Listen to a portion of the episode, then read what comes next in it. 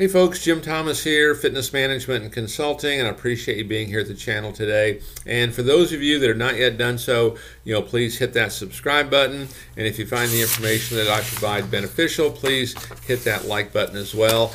And then also for you folks that, that, that have comments, you know, we want to hear from you. Uh, you can uh, use the comment section below for any of that. You can also uh, use the email address in the description below. You can also uh, hit me up on Twitter at Gym Consultant. So any comments, any questions you have, any topics you would like to have covered here on the channel, you know, please feel free to reach out, let me know, and uh, perhaps we'll be talking about your topic on that next video. Now, our topic for you today it's pretty straightforward. It's pretty simple. How to become a better gym salesperson. You know, most gym salespeople they want to become a better gym salesperson, and most most club managers they want you to become that too. So I want to talk about some simple things that you can do uh, now to become a better gym salesperson. And so number one, shadow your peers. Shadow your peers. You know, if you can, inside your existing gym, you know, kind of use the buddy system, team up with someone who is really good at this and how are they doing this okay? And and follow them for a complete day and see see what they're do, doing. You know role play have other reps you know role play and they take you through and you give objections and you offer up challenges on different things you can you can do also seek out folks in other industries okay that they could be selling other things. They could be in the cryotherapy business. They could be in the martial arts business. They could be in the dance studio business. They could be in the, the baseball business. There's you know so many similarities on on these services and how it's done. You know talk to these folks. You know one of the things that i used to do as a gym owner i did it all the time is I called up owners all across the country. I start, you know, talking and listening and hey, who's doing what and who's really good at this and who's really good at this. And I'd call them up and I'd start asking questions. And before you know it, I was flying out and I'm spending a week with them and I'd gather that information and I'd bring it back and I'd put it into my clubs. Okay, so you know you want to you know shadow your peers you know talk to them get involved know what they're doing. Okay? Learn from them Number two, you know, practice your people skills. Practice your people skills. i am going to give you just one tip on this one. Okay, when it comes to people, there's a lot of things you can do here, right? But when it comes to people skills, choose to be accountable. Mary, I understand. I accept full responsibility make that the first thing that we do. Because when we accept full responsibility, it, it begins to draw people into us. Because too often, whether it's from an administrative side, a sales side, a management side, is there's too much of a tendency to make the customer wrong, okay, or to prove them wrong. Mary, I understand. I accept full responsibility. We should be giving you better service than that.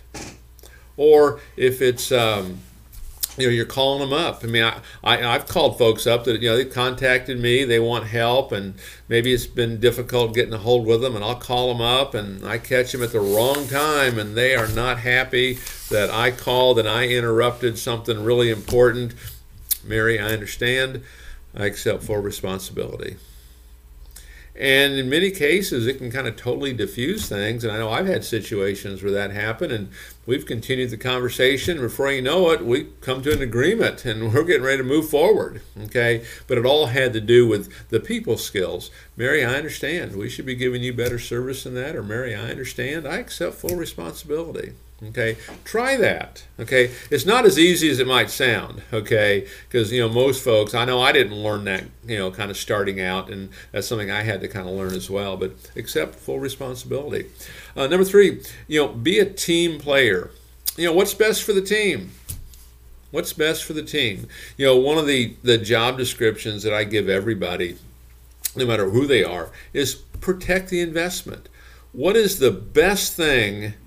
For this investment? What is the best thing for me to do? You know, be a team player. We're not looking for these outliers and these individuals kind of doing our own thing. You know, be a team player over here. You know, be transparent, be open. You know, be willing to help other people. You know, the, the information that you get that makes you better, you know, be willing to pay those kind of things forward. But, you know, be a total team player in the, in the, in the mix of this, and it will make you a better gym salesperson. You'll, you'll, what you'll find is that more people are willing to refer, more people are going to be willing to help you, and it'll, it'll exponentially help grow your business.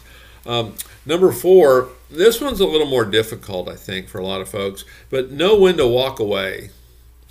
But I, have seen folks follow up as a, a, as a salesperson. They follow up on leads that, I mean, the, the person's unemployed and it doesn't mean we're going to prejudge, but just know that you know that may not that, that may not require the same effort as someone over here who's who's fully employed and you know things are, are, are going well. You know, someone who's unemployed or doesn't have the money or it's a unique financial situation. You know, it's just know there's a time to walk away, and it doesn't mean you give up on the person in terms of trying to solve the problem. You might offer them a free month Okay, you might continue to do some phone coaching with them to help nurture them, to help maintain interest and desire. So now, when they get more back on their feet financially, you know they're ready, willing, and able to consider you.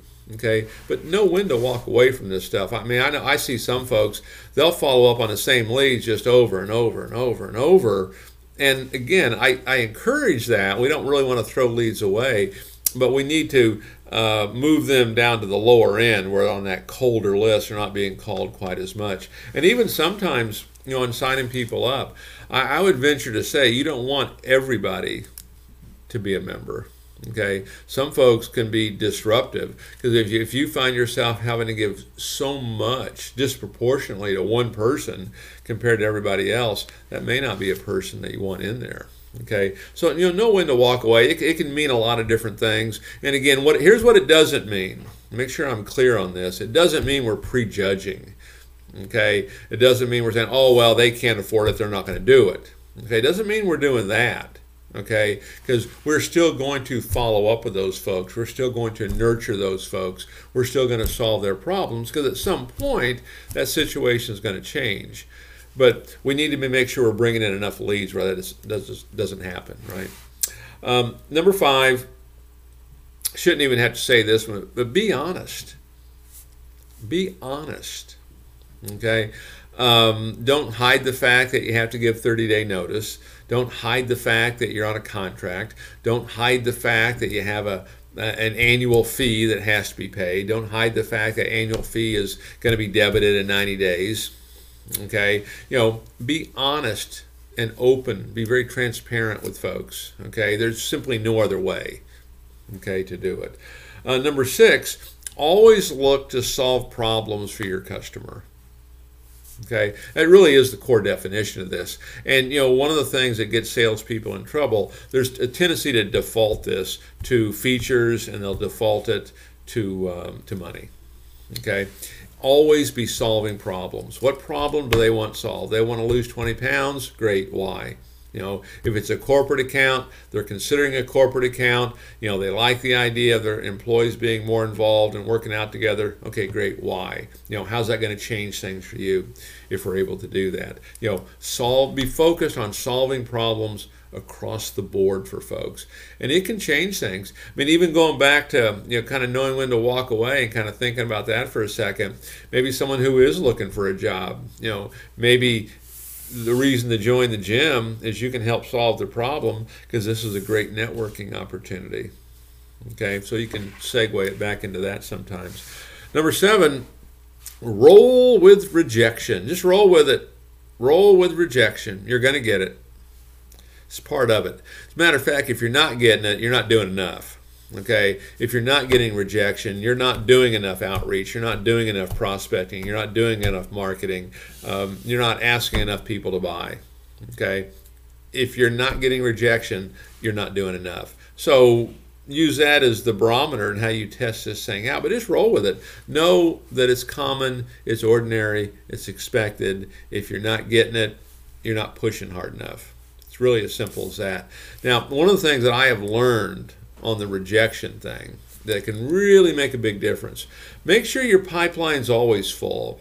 Because the folks that I see that have the most difficult time with rejection, they have nobody else to talk to. I have no more leads to call. I have no more appointments. My pipelines run dry. Make sure you're keeping this pipeline full because if I miss that big sale or that big corporate deal doesn't go through like I thought it would, I've got six or seven other things I'm working on over here. You know, the impact of that rejection is not near as high. Okay, so roll with it and understand, keep that pipeline full. And then number eight, always, always, always ask for referrals. This is one of the simplest and easiest things out there. I mean, statistics are presented to us on a pretty regular basis that say 90% of all consumers would offer a referral if they were asked. Yet, in that same statistical study, only 11% of salespeople will actually do it.